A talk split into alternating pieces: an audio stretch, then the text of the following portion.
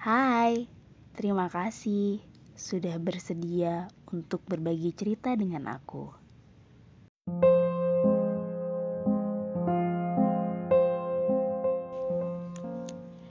Cerita dia yang mengingat beberapa hal tentang kisahnya saat hujan.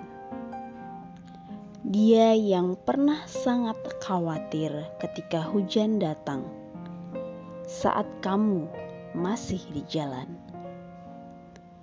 Dia tidak tenang, ada banyak kekhawatiran.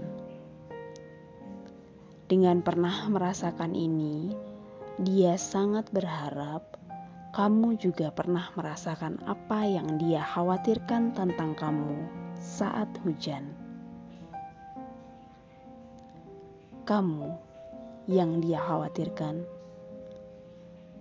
dia masih sama dengan dia yang kamu tahu dulu masih belum bisa untuk tidak khawatir denganmu saat hujan datang.